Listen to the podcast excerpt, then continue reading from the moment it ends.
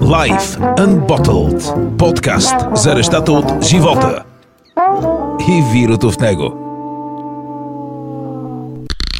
Здравейте и добре дошли на Life Unbottled. Ние сме Яна и Ана. и сме тук а, отново след известно време на, как да кажем, прибиваване в къщите. Когато и да слушате този епизод, ще знаете, че той се е излъчил през 2020 година. Точно малко- след пандемична обстановка. Не, даже не след. По още време. по време, защото до края на месец юни официално още имаме извънредно някаква форма на положение. Но Извънредно. ние вече сме пуснати от къщите и безкрайно много се радваме, че сме тук и можем да ви разкажем за две много интересни неща. Едно момиче и едно вино. Да, а момичето е много-много интересно, така че останете няколко минути. Дори да не искате задължително да слушате за вино, дори да сте на водка, на джин, на друго, задължително чуйте момичето.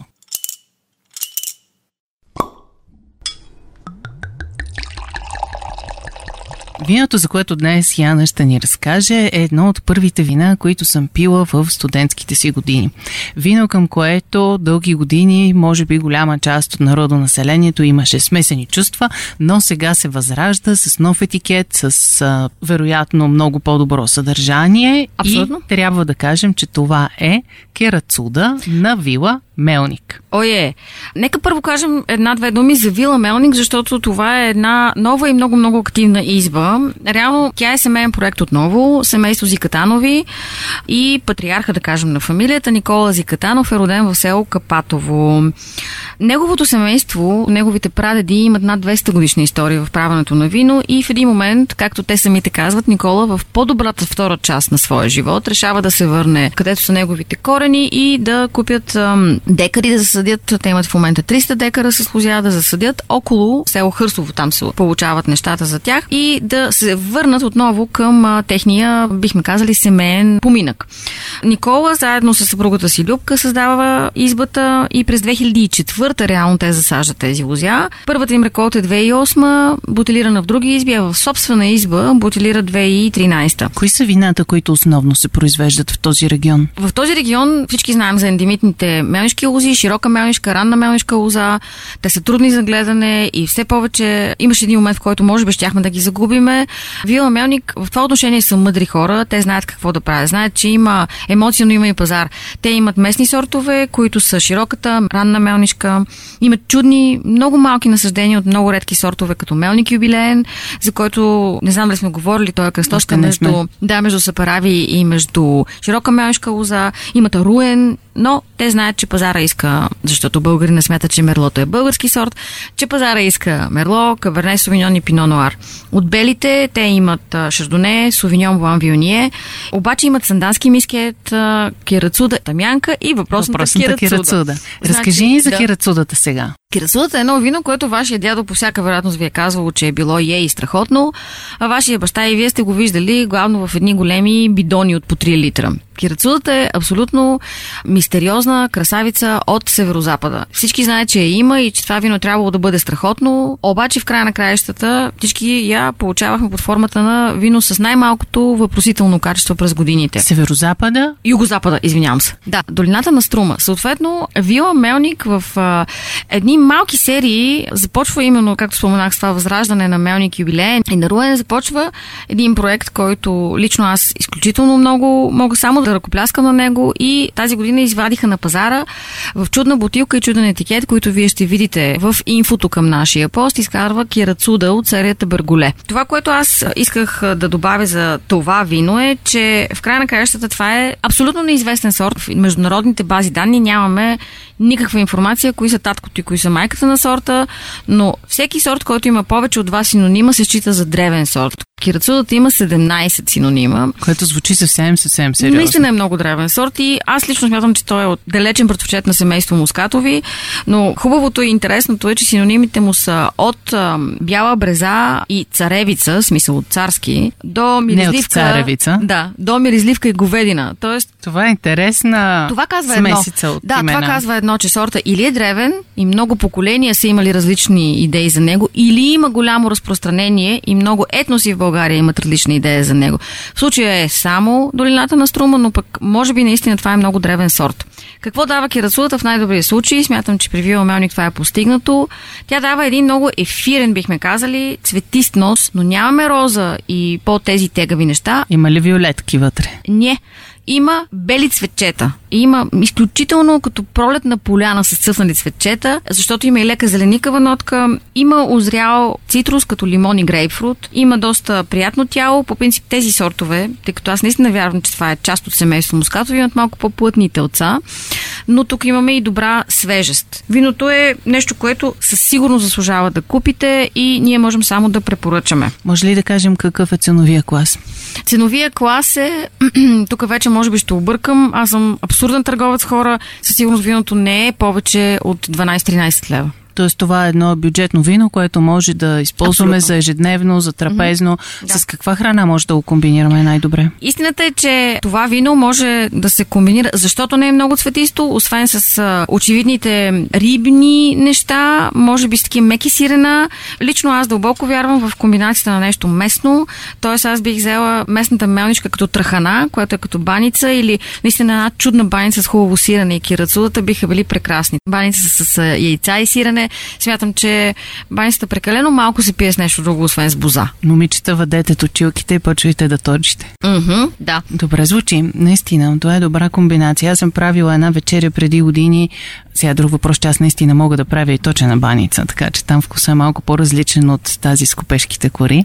Но направих една вечеря с три вида баници, с различни пълнежи. Тогава обаче бях избирала варианти на пино нуар. Може да вземеш, ако в баницата ти има сега като лапът и други зелени неща, всъщност белите вина са чудесни и дълбоко вярвам в това, че местно вино с местни ястия са най-добрата комбинация. И отварям, понеже каза момичето, отваряйте, една много бърза скоба. Искам да спомена един човек от това семейство. И това е изключително сладката и много активна дъщеря на семейство Зикатанови Милица, която междувременно всички ние свързваме като лице на избата и която смятам, че е двигателната сила на целия регион тя сумя да подбутне всички изби в региона около Мелнишко да бъдат това, което са днес.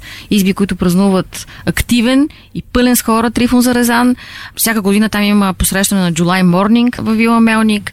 Предлага ви какво ли не да се случи там и най-вече това е изба, която всеки божи ден е отворена за дегустации и посещения. И всичко това се дължи на Милица, както и картата на мелнишките винени маршрути. Тя отново е главен двигател зад нея, така че аз мога само да кажа, опътете се към Вила Мелни, когато можете.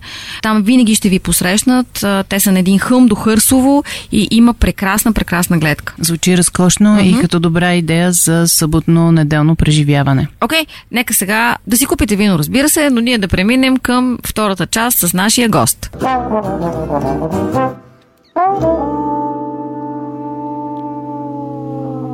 Днес ще ви запознаем с Катерина Бояджиева. Ние наричаме Кейт, с Яна я познаваме, бих казала, интимно, защото тя е имала достъп до телата ни по начин, по който никой друг не е имал този достъп. Ое! Как звучи само? Катерина Бояджиева, която аз много внимавам да не нарека Катя, въпреки, Или... че може да нарека КТ, е човек, който се занимава с татуировки и лично аз смятам, че тя е един от най-талантливите татуисти в София към О, 2020. Да. Лично аз се запознах с нея покрай Ана Динкова Ана и е безкрайно, Дринкова. да, е безкрайно странно как това горе-долу порядъчно момиче ме запозна с човек, който татуира, но не ведо ми се пътищата господни. Ти как аз ли съм в ролята на порядъчното mm-hmm, момиче? Да. Аз се запознах с Кейт благодарение на мои приятелки, които са били татуирани от нея, в момента в който реших, че ще продължа да се татуирам. Моите всичките са скрити и никой не предполага, особено в годините, в а, които се обличах малко по-строго, малко по-корпоративно. Има ех, тази леличка под този костюм какво крие. Но ето такъв е живота. Даваме дума на КТ то и казваме Здравей, Катерина! Здравейте, Анна и Анна. Здравей, добре дошла.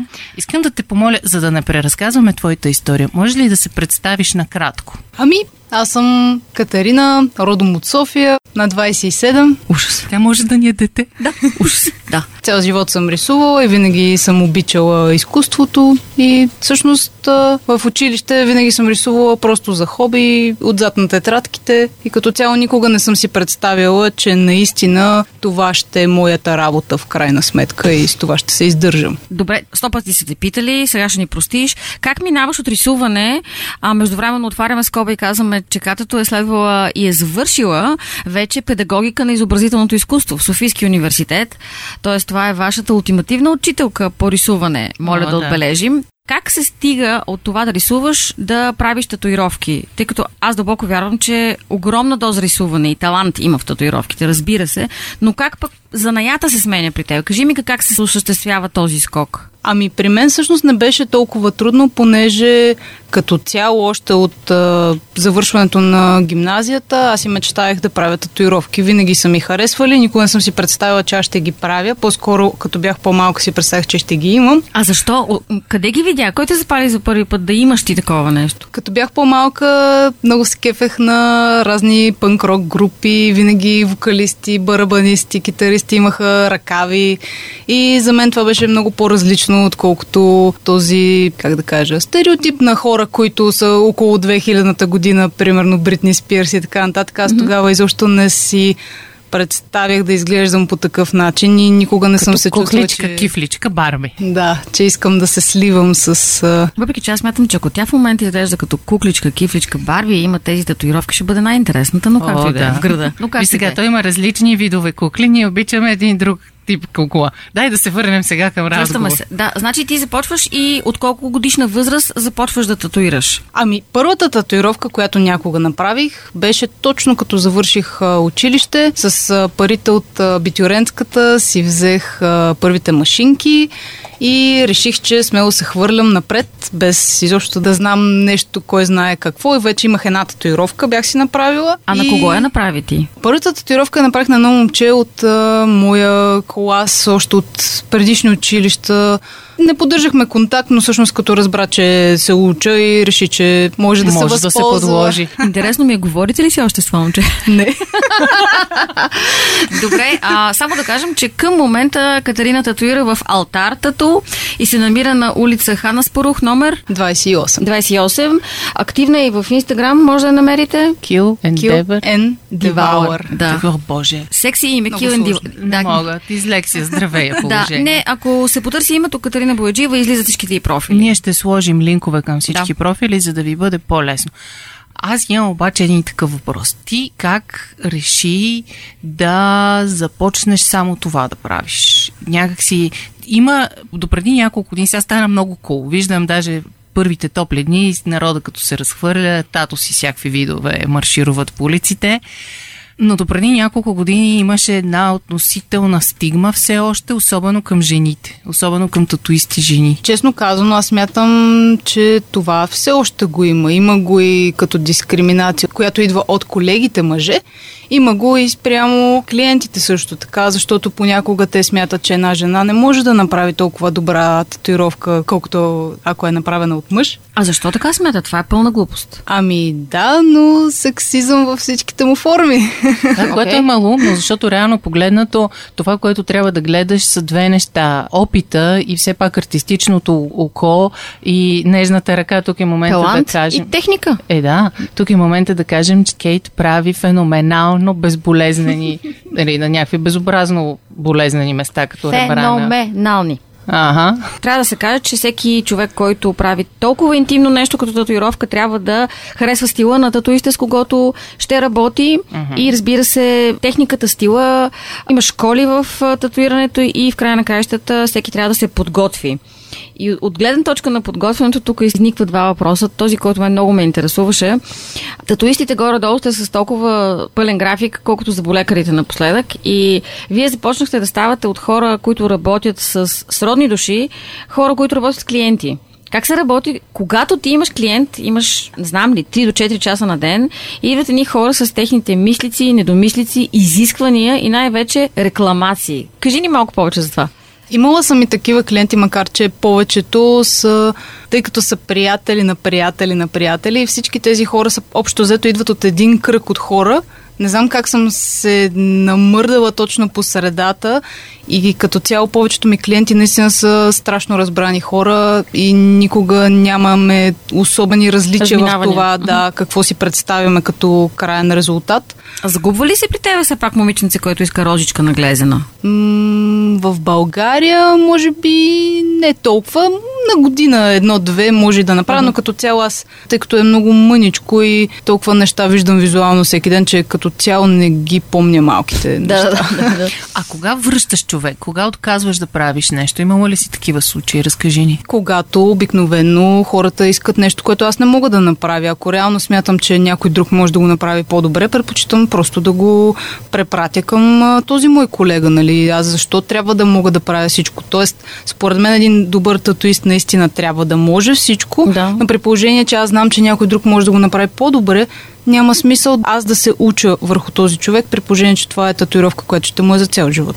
А имало ли е безумни искания, някакви безобразни идеи, които казваш не, не мога? И тук отваряме вратата към следващия въпрос за татуиране на ни по м- така, части от тялото.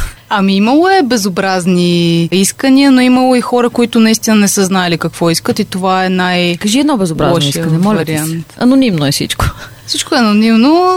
Да кажем, група великобританци бяха дошли тук на запой, може би, да. на парти и още в старото студио решиха да си правят татуировки по дупетата. По горната част или долната част на дупетата? Еми по бузите. И ти какво им каза? Еми направи ги.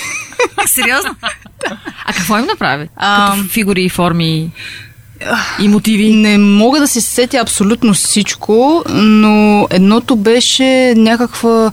Не мога да се сетя какво беше точно, някаква фраза, която е типична на английски, но преведохме на български и просто написахме се едно е такова ръкописно, я написахме на единия okay. на дупето. Пияни англичани. А другия okay. искаше Ергенски запой. Стикменчета, които са в а, секс поза. Okay. И имаше пояснения кой кой е. Супер, окей, okay, добре, приемаме. Задник, ако не си татуираш за експоза, къде по дяволите да си я боднеш? Татуировка и предразсъдъци. На времето, нали, с татуировките се свързва с какво беше моряци, затворници и проститутки. И проститутки. Е толкова. 21 век нещата се промениха. Честно казано, аз а, все още срещам абсолютно неразбиране от моето семейство, особено когато... И аз от моето. Моя баща е на 88 години и казва онзи ден, аз все още работя по това да махна една си татуировка. И аз му казах как нещо събираш ресурси онлайн ли, че не мога да разбера. Как татко аз имам още две-три. И въпросът е, че аз мятам, че има все още... България, както сме казвали много пъти, е малка, но за това доста назадничава държава в много отношения ти изглеждаш като един, бих казала, истински татуист. Имаш отгоре до долу татуировки. Гледат ви по плажовете, като се съблечете, нали? Определено, даже после ни търсят по Инстаграм, за да се запознават с нас. Много готино, да. Обаче да ти кажа, не е много лесно, ако...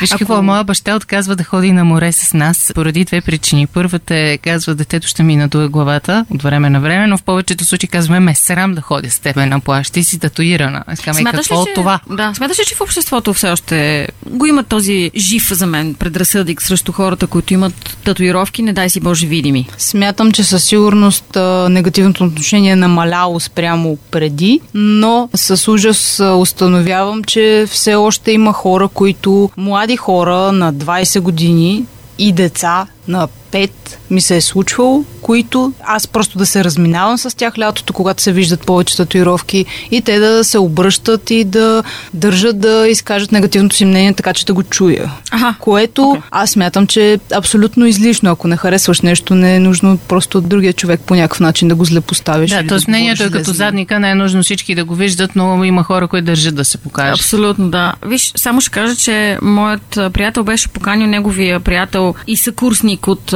готварското училище, който е от Хонг-Конг и хората в парка тичаха, тичаха, спираха за да погледнат нали, въпросния човек, който просто беше задръпнати очи. Той каже, вие нямате ли такива хора тук? Иво му каза ми, да, всъщност може би нямаме. Нали? И той ми каза, аз умрях от срам, как всъщност хората спираха да го гледат. Така че това е човек, който даже няма татуировки. Продължаваме нататък. Аз искам да попитам нещо, което ми е много интересно от последните няколко поста. Ти работиш по нов проект, татуираш жени, които са претърпели мастектомии. Разкажи ни за това, защото е мега яко.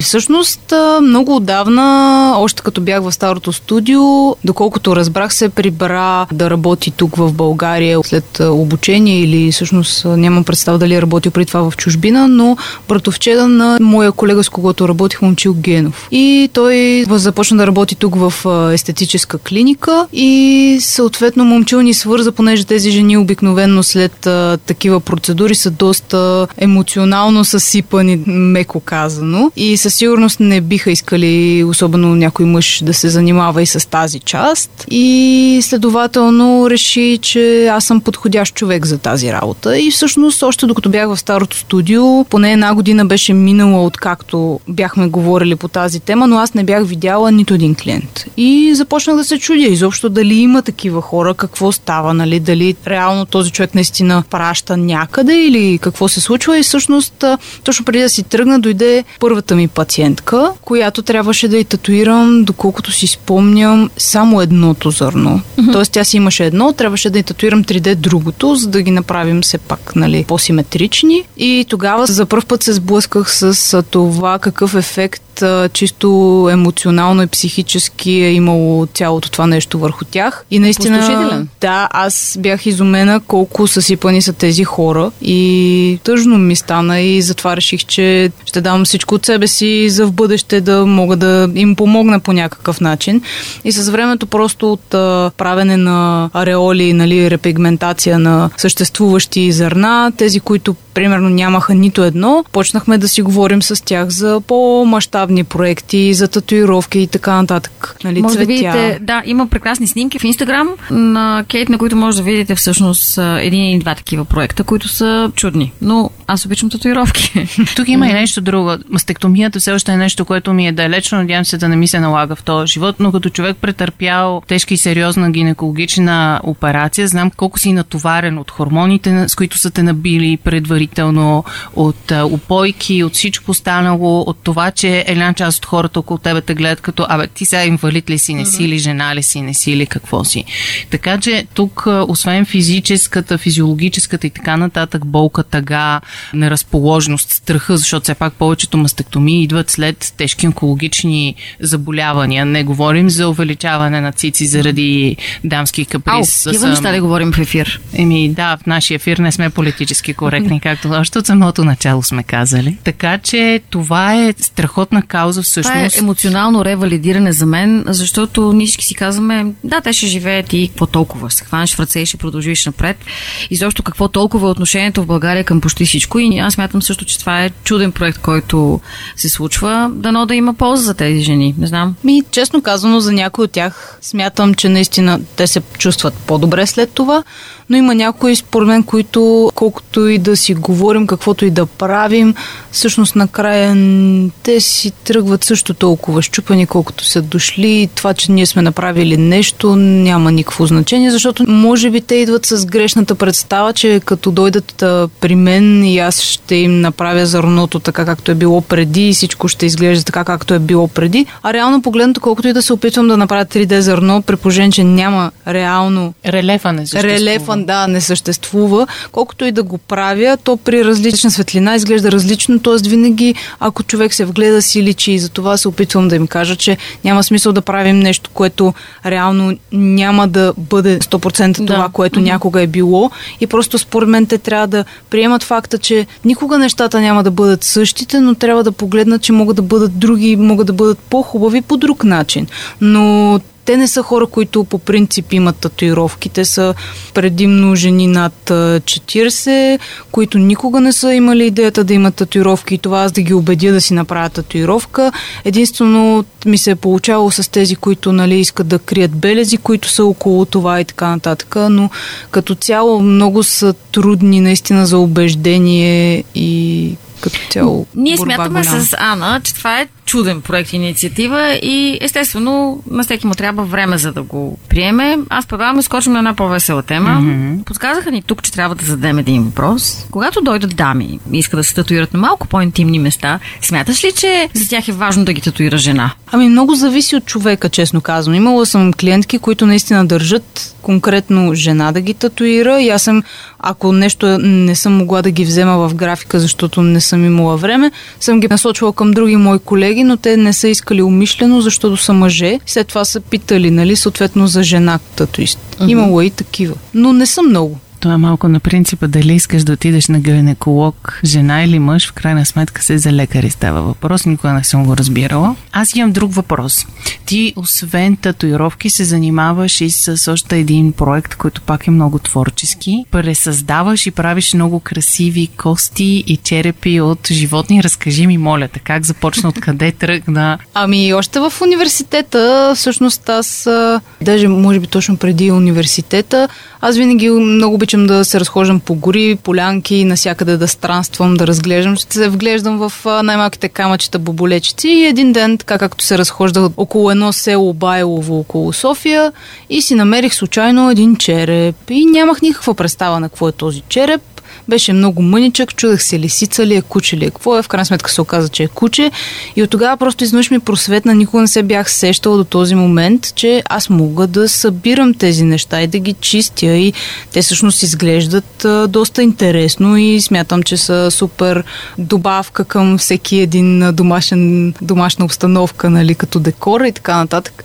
И всъщност в университета вече това се задълбочи, понеже аз имах доста време да развивам всякакви хобита и почнах аз умишлено, нали, първоначално отивам до месарския магазин, взимам си пилешки глави, да видя сега черепите, как ще изглеждат отдолу, чисти Хората се ужасиха да, в момента. Да, не, напротив, това разширяваш си хоризонта. Аз съм виждала безкрайно красиви неща, но идеята е, че реално човек иска да забрави за смъртта и той не счита, че тя е част от живота, а, а се ужасява от нея. също толкова голяма, колкото не искат влизането да имат едно зъбче, да. Те не искат да имат едно зъбче, което да носят като колие или като обица за това. Ти, предполагам, знаеш, че това ти изкуство е за много ограничен кръг хора. Определено съм го усещала и лично, защото още откакто стартирах това нещо, винаги съм имала доста сериозни опоненти на тази тема, винаги са се заяждали, винаги... Които ти че ти си извратена, 100%. Да, да, да, да, такива работи. Здрав интерес към морбидното. Но... Може би сега е момент да кажа, че пазя всичките паднали млечни зъби на моето дете и търся някой, който да ми ги сложи на синджирчета да висят на една гривничка, която си фантазира фантазирам така отдавна от години. намерихте се. Ами аз мога да кажа, че аз си паза всичките млечни зъби. Явно е било по-дълбоко, отколкото си мисля. Но да, като цяло в България, според мен, имаме един много така наслоен страх от смъртта и то мисля, че е по-скоро като част от народната ни психология по някакъв начин. Не знам дали е защото хората се възприемат като някакви страдалци, бедни и така нататък, или е нещо друго, което се корени по-скоро в някакви традиции и обичаи, които имаме, но като цяло смъртта при нас не е на почет, тя по-скоро... Срамно е. Срамно е и... Не се и, говори за нея. Да. да, и е гнусно, и е гадно, но всъщност тази култура на събиране на кости и почитане на мъртвите, тя съществува навсякъде по света. И това специално с животинските кости, нали, които се събират по, след като са умряли животните по естествен начин, нали, mm-hmm, без да някой да иска да ги убива заради това, което е абсурдно. Това нещо като движение го има навсякъде и в Америка, и в Европа и всъщност е супер популярно, но тук като че ли на Балканския полуостров е нещо като табу. Аз мисля, че при нас нещата много са се променили последните години. Урбанизацията е повлияла по изключително негативен начин, защото старата селска традиция е с традицията на бденията. Да. Мъртвеца се поставя в ковчег на маса, там прекарва 24 часа, цялата рода, всички приятели минават и се сбогуват и всъщност прекарват време около трупа, реално. А сега бързо се Докато сега нещата. много бързо се замитат uh-huh. нещата, имаме крематориум, имаме гримьори, които правят труповете красиви и така нататък и така нататък. Не казвам, че това е лошо по никакъв начин. Това е някаква нова и модерна интерпретация на смъртта, но реално погледнато както трябва да честваме ражданията, така трябва да почитаме да честваме и смъртта някакси. И входа и изхода са еднакво uh-huh. важни. До някаква степен мисля, че в момента времето е такова, че всеки се обижда от всичко и като цяло аз не мога да си представя защо някой човек а, по принцип би се обидил от нещо, което по принцип то съществува с или без той да го е видял. И аз не знам защо той се обижда, ако го види това нещо, защото животни, хора и всичко умира и се ражда. И това е естествен кръговрат. И аз не мога, наистина не мога да си обясня понякога защо хората толкова много се обиждат от това и си мислят, че аз се гавря с трупове и не да. знам си какво си, някакви такива неща. Аз просто им давам един по-дълъг живот след това. Те може да не са били почитани по този начин, когато са били живи, защото доста от черепите, примерно, намирала съм на кучета по селата, които... Не, не са смачкани. След като свършат а, работата си по дворовете и стопаните им не са доволни от това, което правят, в крайна сметка или ги застрелват, или ги убиват да. по някакъв начин, mm-hmm. просто ги изхвърлят, е така като непотребен отпадък. И защо аз да оставя този череп да се доразложи, да стане на прак, вместо просто да му дам тази почет, която може би не е имал преживе. Това е много хубаво каза ти, че е време, в което всеки се обижда на почти всичко. И не мен точно това ми направи впечатление, тъй като аз ще ти кажа, че хората вече нямат никакъв толеранс да разберат, да прочитат, да се информират за нещо, което виждат среща и евентуално да вникнат. Няма такива неща. Вече всеки се обижда на всичко. Аз бих добавил още нещо. По-голямата част от хората по една или друга причина предпочитат да оставят изключително посредствени глупави, за да не кажа тъпи и прости направо. И всъщност е много по-лесно да мериш света със собствения си микроскопичен аршин, отколкото да си отвориш очите за нещо, което е ново за теб и да си напънеш дупето да научиш mm-hmm. нещо ново. Много по-лесно е да мразиш, отколкото да разбираш и да харесваш. Освен това, на нас тук хейта все пак ни е национален спорт. Нека не забравяме и тази специфична дисциплина. Искам друго да те попитам, понеже си говорим за смъртта и за тези красиви вещи, но ти имаш страхотно отношение към живота. Отглеждаш и развъждаш суколенти както си, имаш две феноменални котки, при това и двете са осиновени. Аз, честно казано, никога не съм си представила да имам домашно животно, което да отида до магазина и да си купя. Като сирене. Да, винаги нашите кучета, като съм била малка, винаги сме ги осиновявали, сме ги взимали от обяви, повестници и така нататък. Котките и двете са ми. Първата ми е от а, приют, втората ми е от а, организация, така, която е специфично за котки. И да, като цяло, наистина, на мен ми е много чужда идеята да си избереш животното или домашния любимец по това какви външни черти то притежава. И... Като чанта. Да, това е смятам, е че е много двулично самите... това ами, Това е вредно и за самите животни. Аз съм гледала расово куче от някаква по-стара порода Ризеншнауцер, но толкова вече се прекалява с генното инженерство, че в края на краищата ти взимаш едно расово куче, което е болно от какво ли не и страда и се мъчи, а света е пълен с кучета, които са от а, смесени породи, да наречем, и които всъщност са прекрасни, но те страдат изоставени някъде по приюти. Аз твърдо заставам за това, че трябва да се осиновяват животни, а да не се купуват. Аз също, моята котка е осиновена, но си спомням и никога няма да забравя шока, който изживях след една от първите снимки, които поснах в Инстаграм. Получих лично съобщение с ма защо не каза, че искаш котка? Щях да ти кажа откъде да си купиш. Еди какви си породи. Знаеш ли колко са инстаграмабъл и колко лайкова щеше да получиш? И аз останах в шок че има хора, които разсъждават по този изключително плосък и елементарен начин. Да се върнем към татуировките. Аз искам да питам пак няколко неща. Интересно ми е, как би определила твоя стил? Виждам през годините и така бих препоръчала на всеки, който погледне инстаграма ти, че ти минаваш през някакви мотиви, ако щеш и стилове на твоята работа в момента. Какво ти е интересно като мотиви да правиш и като техника, как би окачествила твоя стил? В началото, когато почнах, си представях татуировки обложките малки, цветни, по-с олдскулско излъчване, но с времето почнах повече да се влияя от неотрадишнала, което винаги ми е било нещо като фикс идея, винаги това съм искала да правя, просто имам чувството, че артистично не съм озряла до там, че да мога да го изпълня така, както ми се иска. И винаги към него съм се стремяла, но никога не се е получавало.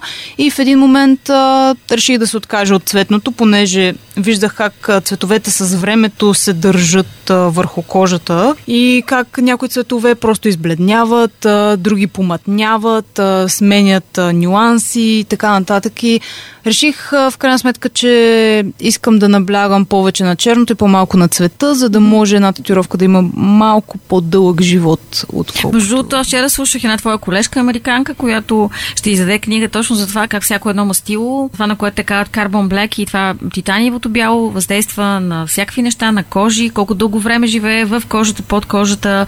В Америка се говори много, че някои са канцерогенни, така че аз просто ще ти дам линка. Смятам, че това е изключително добър ресурс и тя казва точно това в края на краищата, че и тя отива към черно и бяло. М, да, като цяло татуировките са нещо, което по принцип ти натурално не трябва да имаш. Тоест, е възможно те да имат някакви странични ефекти върху твоя организъм, особено ако са в огромно количество, но това всеки човек, който се татуира, си го знае и си го приема. Това си е риск, който човек все пак... Но в крайна сметка... Тоест не е traditional. А какво ти си иска да правиш? В смисъл, какво искаш да татуираш? Имаш ли някаква идея какво ти си иска да правиш от тук нататък? Честно казано, винаги просто целта е била неотрадишнал. Така и не съм го постигнала до този момент, смятам. И просто стила си ми е някакъв... Точно това си говорихме с моите колеги тия дни, че нито един от нас няма строго вписващ се в някакви критерии стил и не можем да го окачествим като нищо. Всеки от нас прави нещо, което му харесва, смесено mm-hmm. с неотрадишнал, смесено с традишнал. И... А като мотив, имаш ли любим мотив? Винаги ми харесва да правя цветя и животни. Общо взето във всякакви форми, състояния, живи или умрели. И герой на студио Гибли. Е, това със сигурност. Как така един български татуист става популярен в чужбина? Просто ми е интересно, как ти отиваш навънка на изложби, на някакви експота или така нататък? Как те намират хората от чужбина и казват, ела да работиш при нас, да, да гастролираш? Специално за експотата реално, ако видиш чисто хипотетично някакво експо, което ти харесва, къде му е локацията и кои хора ходят там, с които потенциално би завързал някакъв контакт или приятелство или нещо от сорта, то просто ние си избираме като локации експотата и по това дали все пак са сравнително популярни сред хората, тъй като все пак ако отидем толкова далеч, ние очакваме поне някаква част от разходите ни за пътуването да ги покрием с изкараното на експото. Нали? Напълно нормално, да. Но понеже ти гастролираш и си, примерно, да кажем, две седмици в Берлин, в Испания ходиш, тези връзки са ми много интересни. Аз лично много се радвам, че това ти се случва на тебе там. Ти доволна ли си от такива гастроли при твои колеги? Само да кажа, че не ходя в Испания, но не. ходя около Франкфурт в да. едно селце.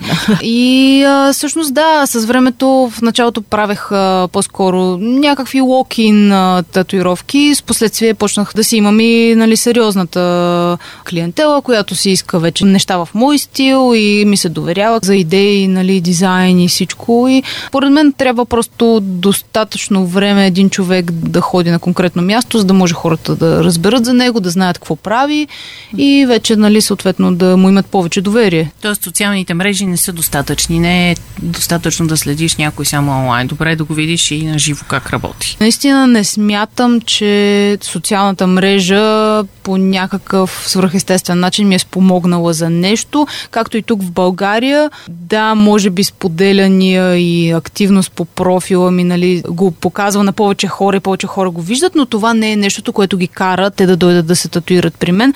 По-скоро, както казах в началото, те са, всички са приятели на приятели на приятели, които просто са видяли физическата татуировка и за това се връщат. Тоест старата референция от останалста. Да. Имаш ли си чираци? Защото да бъдеш татуист, това все пак е форма на занаят, т.е. работа, която учиш, работейки я, правейки я с ръцете си, трупайки опит. Имаш ли чираци, има ли хора, които идват при тебе, за да се научат? Реално аз не бих могла да кажа, че имам чираци, тъй като не смятам, че съм в позиция аз да имам чираци, при положение, че работя от 4 години. И малко или много, аз все още съм човек, който не знае всичко и се учи, съответно, нали, има много неща, по които абсолютно няма какво да кажа, тъй като не знам. И за това много се радвам, че работя с Петър, моя колега, който все пак е 40 плюс години. Той е човек с огромен опит и много гледам от него чисто технически и изобщо като цяло, защото той все пак е наистина човек, от когото може да се научи много. Uh-huh. Еми, когато аз... аз съм тормозила с дебилни татуировки, не да. знам как не ми удари това шамара и на ме изгони, но ми ги направи. Но пак е добре човека, на който ние сме поверили телата си, Ани, да се счита все още за чирак, нали? Смятам, че е много реално, ако ти си чирак, евала, пожелавам на всички други да са чираци, нали? И лично аз смятам, че работата, която върши е прекрасна и стила на този етап е много, много истински и много твой. И ти пожелавам да намериш още поне пет такива стила. Живота е пред тебе, Кате. Благодарим ти за това, че отдели време от много-много натоварения ти график и беше с нас. И до нови срещи на хоризонтално положение на леглото за татуиране. Боже, как, как звучи? Как, как прозвуча само, нали? А, и само да кажем, че ние ще поснем, не знам дали снимки на нашите татуси, ще не, видим. Не а, могат, те са на такива места, че няма шанс. Да, ще дадем информация за профилите на Катерина Бояджиева, още един път казваме, която работи в студио Алтар на улица Хан Аспарух 28. 28. И съответно ще ви дадем линкове, ще ви пуснем различни информации от интернет. Аз също казвам благодаря и много се радвам, че ни дойде на гости. И аз много благодаря благодаря. За мен беше удоволствие и се надявам скоро да се видим и по други поводи.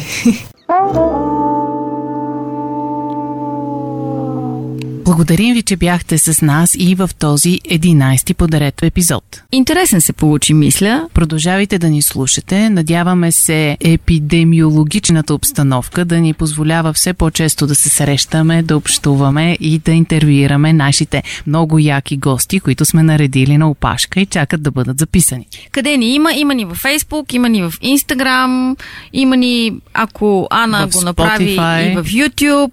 А пък къде ни слушате? YouTube ще го чакате още още малко. Да, а особено активно в Spotify. Чух от едни големи гурото, че най-готината платформа за слушане е била Pocketcast. Е, нас и там ни има, така че... Има ни в Applecast. Mm-hmm, да, така че слушайте нашите епизоди всичките, разбира се, особено този много интересен.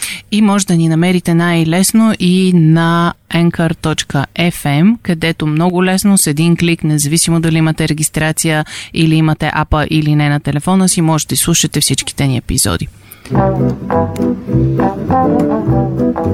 Life Unbottled. Подкаст за нещата от живота и вирото в него.